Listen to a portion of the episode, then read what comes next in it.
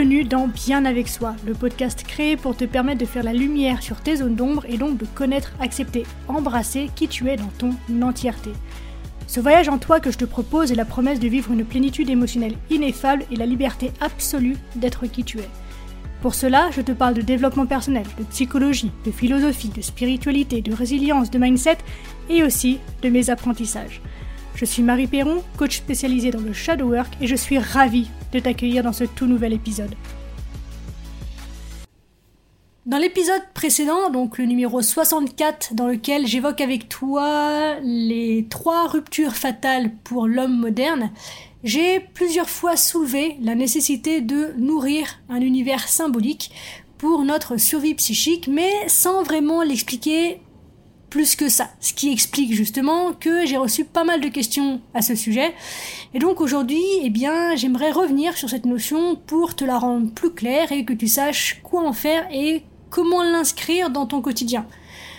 Je suis en voiture, je suis toute seule, j'ai deux heures de route encore devant moi et la conduite a cette faculté de me permettre de clarifier mes idées. Donc, bah écoute, je profite de ce moment pour clarifier celle-ci et la partager avec toi donc rassure-toi sur la qualité sonore, je pense que tu peux t'en rendre compte. J'ai vraiment fait en sorte en post-prod que le son ne soit pas trop moche. Donc euh, tu devrais même pas te rendre compte que je suis en voiture, donc rassure-toi pour ça, la qualité est là. Et eh ben allez, écoute, c'est parti. Mais juste avant, je me permets de ramener à ta conscience que si tu souhaites poursuivre ces discussions avec moi, me poser tes questions ou simplement échanger, eh bien j'ai ouvert pour cela un canal Telegram, un espace dans lequel on discute sans prise de tête de sujets qui nous passionnent, qui nous font grandir, qui nous font évoluer. Donc si ça te dit, eh bien le lien pour nous rejoindre se trouve dans la description de cet épisode et j'ai vraiment hâte de t'y retrouver. Mais en attendant, revenons à nos moutons. Donc, une vie symbolique, tout d'abord, qu'est-ce que c'est? La vie, je te propose de la définir simplement par l'espace et le temps qui s'étendent depuis la naissance jusqu'à la mort. Cet espace-temps, qu'on le veuille ou non, est rempli de symboles.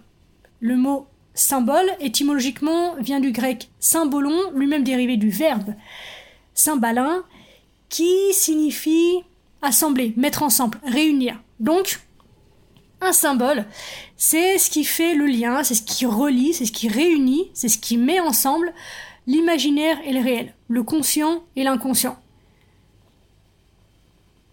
Un symbole, ça peut donc être n'importe quoi, en fait, un mot, une image, un objet, un être vivant, un événement, une couleur ou bien encore une pensée qui représente quelque chose d'autre par association, ressemblance ou convention et qui donc est au-delà. Est-ce que ça veut dire que tout est symbole? Ben pas nécessairement. Le quelque chose d'autre cité précédemment devient symbole dès lors qu'il y a en fait projection de l'imaginaire sur le réel, mais aussi que son sens premier et immédiat est dévié et réinterprété par un individu ou un collectif. Donc, un symbole, ne se dévoile et n'a de sens que dans l'œil de celui ou celle qui l'identifie, parce que le symbole contient une charge émotionnelle particulière, spécifique à cette personne, ou groupe de personnes d'ailleurs, et se reconnaît justement précisément à ça. Donc un symbole n'est pas généralisable et revêt une valeur subjective et nécessairement unique, alors même que, paradoxalement, il est doté de sens multiples et inépuisables. Donc, pour faire simple et réunir tout ça en une seule phrase, un symbole nous renvoie à une autre réalité que nous-mêmes. Bon, maintenant qu'on sait de quoi on parle, pourquoi est-ce qu'à mon sens c'est si important de nourrir et de vivre cette vie pleine de symboles? Ben, c'est important selon moi parce que je crois profondément en cette idée que seule la vie symbolique peut exprimer le besoin quotidien de l'âme. Car comme l'a dit Jung, toujours lui, lors de sa conférence de 1939 appelée La vie symbolique justement, parce que les gens n'ont pas de vie symbolique, je paraphrase hein, parce que je l'ai pas exactement en tête, mais parce que les gens n'ont pas de vie symbolique, ils ne peuvent jamais sortir de ce moulin, cette vie affreuse, broyante et banale dans laquelle ils ne sont rien que. Tout est banal, tout n'est que, rien que. Et c'est la raison pour laquelle les gens sont névrosés. La vie symbolique est donc, dans un premier temps, antinévrotique et invite à une expérience profondément intérieure puisqu'elle nourrit les besoins de l'âme qui, même si elle a le vent en poupe ces derniers temps, reste difficile à saisir ou à définir. Donc, il s'agit de faire, dans un premier temps en tout cas, une partie de l'expérience de ce qu'est précisément l'âme. Pour servir mon propos du jour, je vais utiliser une idée que j'aime beaucoup à propos de l'âme proposée par Juliane de Norwich, une euh, mystique chrétienne du fin 14e, 15e siècle, je crois, qui dit que notre âme ne peut jamais avoir de repos dans tout ce qui est en dessous d'elle-même. Donc, l'un des nombreux aspects de l'âme pourrait être qu'elle nous invite à une vie plus vaste, à une expérience plus complète notre existence. Notre âme ne peut jamais avoir de repos dans tout ce qui est en dessous d'elle-même. C'est-à-dire dans tout ce qui est trop étroit, trop petit, trop ben, banal, justement. Et c'est exactement ce que souligne Jung en disant parce que les gens n'ont pas de vie symbolique, ils ne peuvent jamais sortir de cette vie écrasante et banale. Donc, de mon point de vue, la vision contemporaine de ce que signifie être un être humain, c'est considérablement et insupportablement, oui c'est polarisé, mais c'est mon point de vue, réduite. On vit aujourd'hui dans le monde de ce que le poète William Wordsworth appelait obtenir et dépenser, que Jung, de son côté, appelait le monde de l'être humain standardisé, produit en série et normal. Et une telle vie ne soutient pas et ne peut pas de toute façon soutenir ce que Jung appelait encore le sens et les potentialités créatrices de l'existence adulte. En fait, la vie banale dans laquelle nous ne sommes rien que est celle qui est donc coupée d'une vision du sens de la vie et qui nous laisse juste avec l'expérience de l'agitation de la vie. Et c'est ça qui, justement, selon Jung en tout cas, peut nous rendre malades. Et selon moi aussi, puisque c'est euh, l'idée que je développe avec toi aujourd'hui. Souviens-toi, euh, tout est rien que. Et c'est la raison pour laquelle les gens sont névrosés. Donc, sans un certain sens de notre participation à la vie plus large de l'âme, nous devenons enclins à ces vies de désespoir tranquille qu'évoquait déjà Henry David Thoreau il y a plus de 200 ans. Et je pense que ça nous invite aussi à nous méfier de toute vision qui tente de réduire l'ensemble de l'existence humaine à une seule de ces parties, comme par exemple la biologie ou l'économie, parce que le tout étant toujours plus que la somme de ces parties, et bien que nous soyons certainement des êtres biologiques, nous sommes aussi bien plus que ça. Et dans ce ça, il y a la quête de sens. Nous sommes des êtres en quête de sens. L'homme ne supporte pas une vie qui est vide de sens. Donc, ce besoin quotidien de l'âme que nous évoquions au début de l'épisode, à mon sens, c'est justement le sens. C'est de sens dont nous avons grandement besoin. L'homme a un besoin réel d'idées générales et de convictions qui donnent un sens à sa vie et lui permettent de trouver sa place dans l'univers. Donc, faut que je trouve un autre élément de liaison. Donnez-moi en commentaire des autres éléments de liaison, parce que donc, donc, donc, du coup, c'est insupportable. Bref, si je devais donner une euh, définition provisoire de ce qu'est une vie symbolique, elle ressemblerait à c'est l'expérience intérieure qu'il existe une vie plus vaste que celle que nous menons, à laquelle nous sommes soumis et qui a un caractère symbolique. C'est une affirmation du sens de la vie et un moyen, une façon de vivre qui nous permet d'entrer et de nourrir le contact avec cette vie de sens. il y a deux moyens, selon moi toujours, de mener et comprendre cette expérience intérieure. Le premier, c'est par le biais du lumineux. Le lumineux, c'est ce qui identifie la rencontre ineffable du sacré au plus profond de l'âme. Le second moyen, c'est un long travail de maturation psychologique à travers un dialogue ouvert entre le conscient et l'inconscient qui permet de devenir un individu singulier et qui permet également du coup de toucher à cette fonction divine du soi. On a suffisamment parlé de travail psychologique dans ce podcast. Du coup, j'ai envie qu'on fasse un zoom, plus particulièrement sur la notion de lumineux. Le lumineux, ça risque de faire grincer les dents de certains, est largement soutenu et nourri par les symboles de type religieux. Et nous en avons toutes et tous, à 100%.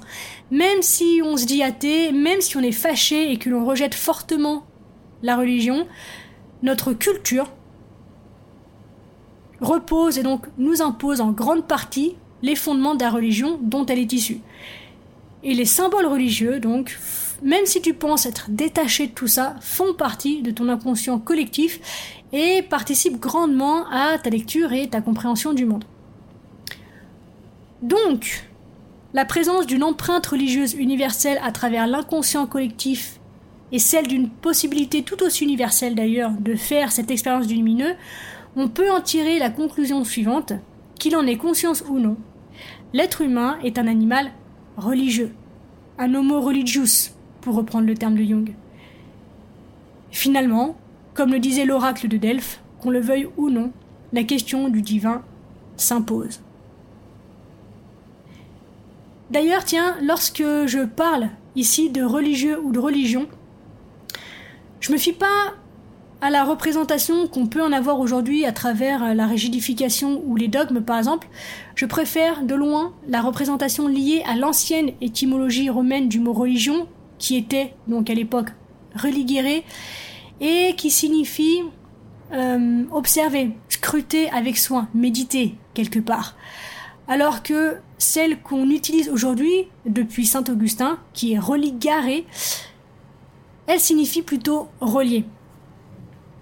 Donc, dans la façon dont je la vois, la religion repose d'abord sur l'expérience d'une révélation intérieure, donc le fameux lumineux, et de par cette et de par cette étymologie sur laquelle je choisis de m'appuyer, on comprend en fait que notre psyché a un rôle religieux. Il y a une fonction religieuse commune à l'ensemble de l'humanité dans notre psyché. Et c'est cela que nous avons cruellement besoin de nourrir aujourd'hui pour trouver et vivre ce sens dont nous parlons depuis le début. Depuis toujours, l'homme cherche à donner du sens à sa vie ou ne serait-ce qu'aux événements présents dans sa vie. Et depuis toujours, donc, l'homme se connecte d'une façon ou d'une autre à cette expérience de vastitude, ce qui a notamment donné naissance justement à nos religions. Parce que le fait de croire en quelque chose de plus grand, qui nous veut du bien et qui nous soutient, qui porte avec nous nos malheurs, a eu de nombreux bienfaits sur les dimensions psychiques de nos sociétés, du moins occidentales. C'est pourquoi je disais plutôt que l'homme a un besoin réel d'idées générales et de convictions qui donnent justement un sens à sa vie et qui lui permettent de trouver une place dans l'univers. Et c'est fou de pouvoir constater à quel point la personne en lien avec cet espace peut supporter et surmonter des épreuves à peine croyables lorsqu'elle est convaincue que justement elles ont un sens. Mais que cette même personne s'effondre lorsqu'à ses malheurs il lui faut ajouter celui de participer à une, une vaste blague en fait. Donc une histoire contée par un idiot vide de sens donc. Donc j'insiste, et c'est répétitif mais c'est volontaire, c'est vraiment ce sentiment que la vie a un sens plus vaste que la simple existence individuelle qui permet à l'homme moderne, à l'homme tout court même d'ailleurs, de s'élever au-dessus du mécanisme qui le réduit à gagner et dépenser. D'ailleurs, le monde de la recherche a pu observer de façon factuelle que les personnes qui vivent des expériences religieuses profondes sont majoritairement plus heureuses, plus équilibrées ou encore plus résilientes par exemple. Il y a bien d'autres vertus et compétences émotionnelles, psychiques et identitaires que l'on peut trouver chez ces personnes qui justement font cette expérience religieuse à l'intérieur d'elles-mêmes. Malheureusement, l'effondrement des religions et des idéologies aussi politiques dans lesquelles l'homme occidental avait investi pendant longtemps son besoin de sens a laissé un grand vide que le consumérisme ne peut pas combler. Or, j'insiste encore, pour nous épanouir en profondeur, nous avons besoin de donner une direction et une signification à notre existence. On a besoin d'être rempli de sens. Euh, tiens, je fais une petite parenthèse ici encore que je pense nécessaire. Il ne s'agit pas ici de savoir si le discours religieux dogmatique repose sur une vérité ou une illusion. Euh, il ne s'agit pas non plus de faire le procès de la religion. Il s'agit simplement de constater ouvertement que l'être humain ressent la nécessité d'une vie symbolique qui permette aux besoins de l'âme de s'exprimer et que la pratique religieuse, d'abord au sens premier d'observation attentive de sa vie, puis au sens second de pratique rituelle au sein d'une tradition religieuse pour les croyants, peut être source d'équilibre profond. Entre nous, il faudrait vivre dans un sacré déni pour ne pas constater aussi les dégâts que la religion peut causer chez les individus, donc je ne suis pas en train de réfuter l'affirmation selon laquelle la croyance religieuse peut aussi mener à des maladies ou être névrotique. Je suis tout à fait consciente que pour beaucoup de croyances, Dieu est comme un substitut du Père et que leurs pulsions sont refoulées justement à cause des interdits religieux. Je suis également tout à fait consciente que les religions peuvent rendre des gens malades ou même constituer un refuge contre l'expérience personnelle, mais je soutiens aussi l'idée qu'il n'y a pas que ça dans la religion. Que l'expérience lumineuse, comme la foi ou même la pratique religieuse, ne peuvent être réduites qu'à ça. Si la religion a incontestablement une face négative et mortifère, elle a aussi, selon moi, une fonction positive, voire essentielle, en ce qu'elle favorise justement, encore une fois, un accès à des énergies qui renouvellent la vie de l'individu, qui expérimente ce lumineux, en la rendant plus entière sur le plan personnel et aussi dans le cadre d'une communauté élargie pour les croyants. Il s'agit donc simplement ici de constater, à côté des effets négatifs et pathogènes des religions, leurs effets thérapeutiques bénéfiques, ne serait-ce parce qu'elles donnent aux individus un sens à leur existence. Voilà, je referme ma petite parenthèse, mais je la pensais importante. Pour ce qui est de vivre cette vie symbolique au quotidien, je crois qu'il est d'abord important de se rappeler que le sens, c'est quelque chose de plus que la pensée. C'est pas quelque chose de capturé, d'engoncé dans un concept. Ce n'est pas quelque chose de saisi, mais d'entrevu. Comme je l'ai déjà plusieurs fois répété, il ne s'agit pas de réflexion logique, mais d'expérience intime. Ce n'est pas quelque chose de mécanique ou de mathématique, c'est métaphorique, voire même métaphysique. Tu ne vas pas te lever un matin en te disant ça y est, j'ai trouvé un sens à ma vie, et ça n'a rien à voir non plus avec la mission de vie, très en vogue aussi en ce moment. J'insiste vraiment sur cette notion d'expérience et d'intériorité. La vie symbolique se fait de façon intime, profonde et personnelle. Et pour illustrer cette idée, tiens, hum, dis-toi qu'on fait l'expérience de la vie symbolique comme on l'a fait d'un coucher de soleil, non pas comme quelque chose d'articulé par la raison, mais comme quelque chose de muet, rencontré par tout notre être. Et pour connaître cette expérience rencontrée par tout notre être, nous devons nous tourner vers des choses telles que, on y revient, l'histoire, l'imaginaire et le symbole, car ils sont le langage de la psyché inconsciente, et que pour connecter et comprendre ce langage, il est nécessaire de le parler aussi de façon consciente. Ainsi, une partie cruciale de la vie symbolique, comme son nom l'indique, consiste à apprendre et à entendre le langage de tes symboles. Même si, encore une fois, tu as l'impression que ça ne te concerne pas, tu disposes de ton propre lot de symboles personnels qui peuvent te donner une idée du lumineux. Il n'est pas nécessaire de croire en quoi que ce soit pour cela.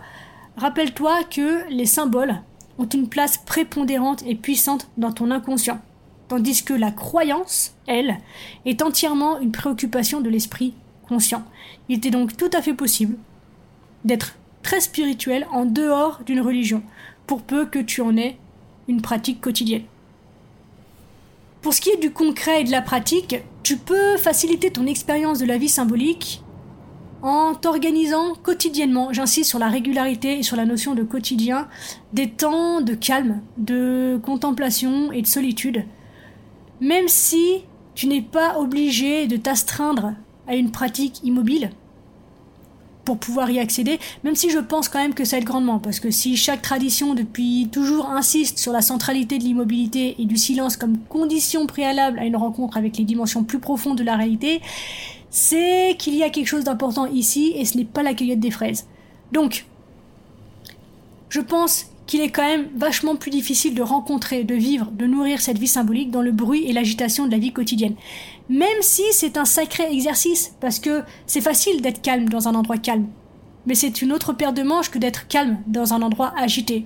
Donc, ça peut être en fait une expérience progressive, tu vois, tu commences en fait à ressentir et à expérimenter cette vie dans un espace fait pour ça, donc dans le calme, la solitude, le retrait un peu, le silence, et ensuite t'exercer à le vivre, à la vivre aussi, dans le bruit et l'agitation de la vie quotidienne. Ça peut être une sacrée step, une sacrée étape à vivre dans ton processus.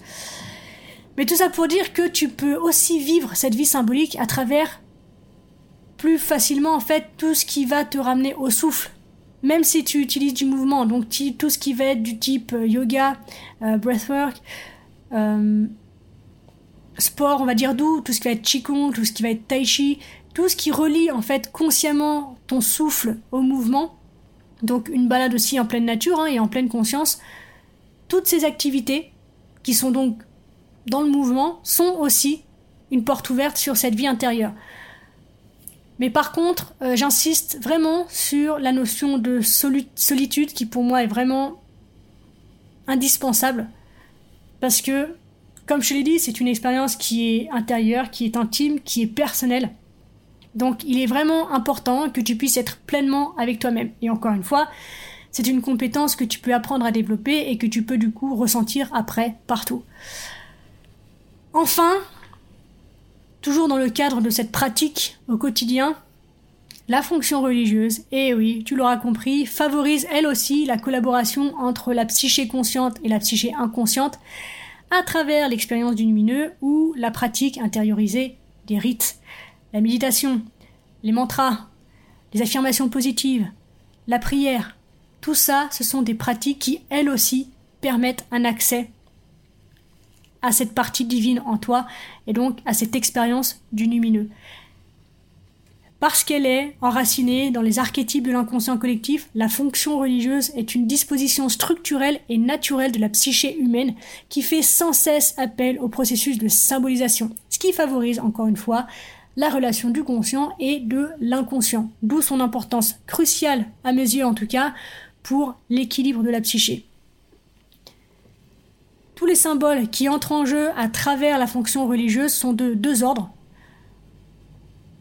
Premièrement, d'ordre naturel, donc tout ce qui va être de l'ordre de l'image archétypale fondamentale, et d'un ordre culturel, qui là, il va plutôt s'agir donc justement de produits de la culture et du dogme religieux. Je t'invite donc, quelle que soit ta pratique, à être particulièrement attentif ou attentive à ce langage qui t'est propre mais qui dit tout de toi et de l'univers que tu constitues à toi seul. Parce que, j'insiste, pour la dernière fois, c'est vraiment ce sentiment que la vie a un sens plus vaste que ta simple existence individuelle, que tu as une place légitime dans l'univers qui te permettra de t'élever au-dessus du mécanisme qui te réduit à gagner et dépenser. On arrive déjà à la fin de cet épisode. Merci de l'avoir écouté jusqu'au bout. J'espère qu'il t'a plu. Si c'est le cas, n'hésite pas à me le faire savoir et à m'encourager en mettant un commentaire ou 5 étoiles sur Apple Podcast ou encore Spotify. Les témoignages, les interactions, ça aide simplement à mettre le contenu en avant et donc à agrandir la communauté et c'est vraiment super important pour moi donc merci pour ta contribution. Dernière chose, si tu as envie de me poser des questions, d'interagir avec moi ou de me soumettre des sujets que tu aimerais que j'évoque dans ce podcast, eh bien n'hésite pas à me le faire savoir en privé sur Instagram, le lien se trouve dans la description. On se retrouve très vite dans un tout nouvel épisode, d'ici là bien sûr, prends soin de toi, sois reconnaissant envers la vie et surtout n'oublie jamais que tu es la personne la plus importante de ta vie et que de ce fait, tu mérites ce qu'il y a de meilleur. Je nous aime à la revoyure.